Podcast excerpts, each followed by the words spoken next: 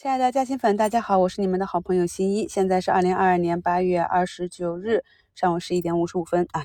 也许很多朋友呢，对于啊近期的行情有点焦虑，特别是啊美国那边大跌之后，有点担心本周的行情啊。那么在一周展望里呢，我用十张图给大家去展示了这过去的两三个月里啊，我们对大盘的一个基本的预判，以及大盘最后也是基本上跟随了我们的预判来一步一步的走出来啊。从反弹到回踩到震荡整理，可以看到啊，虽然市场上充满了各种利好利空，一些不确定啊，影响市场短期盘面的消息啊，但是我们跳脱出来，放大一个周期去看，其实呢，咱们的市场呢一直是有条不紊的按照自己的节奏去运行的。那么从新的一轮科创 ETF 的募集，从科创板今年啊杀到了底部第一次异动，然后再次调整，八月初科技股那一波的。暴动之后，我们再回头去看啊，就是我跟大家讲的，在底部的时候，这样反复的震荡磨底洗筹，再次经历了两周左右的调整之后呢，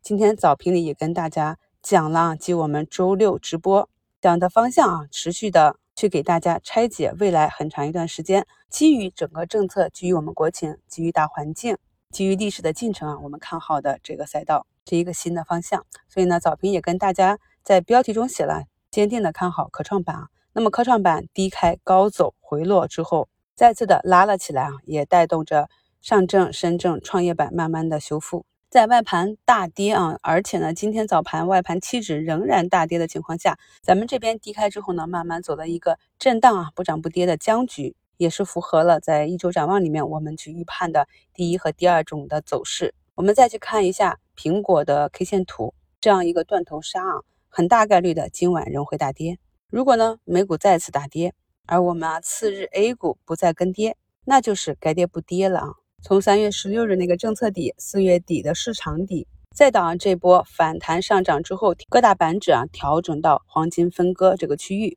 震荡之后呢，大概率的也会形成一个比较结实的阶段底部。另外呢，科创板也是经过了一波上涨之后，在芯片这个方向的引领下，形成一个二次见底。这也是啊，在前期爆出啊大基金反腐之后，对于整个板块呢，长期来看也是一个长期的利好。今天呢，光伏在经过了三四天的下跌之后，有了一个比较强势的反弹。由于呢短期的涨幅比较高，所以呢像类似这样的板指图形呢，短期呢还是判断为一个高位的超跌反弹。在今天早评的置顶评论中也给大家画了啊，咱们上证呢刚刚刺穿了一项三二零零这个整数的支撑位，就被资金捞了回来啊。目前呢已经是有两千六百五十一家上涨，一千九百五十四家下跌，从早盘不到一成的红盘慢慢的恢复过来。希望朋友们呢能够啊在过去的这两三个月的行情中都能有所感悟啊，体会一下当整个市场是普涨上涨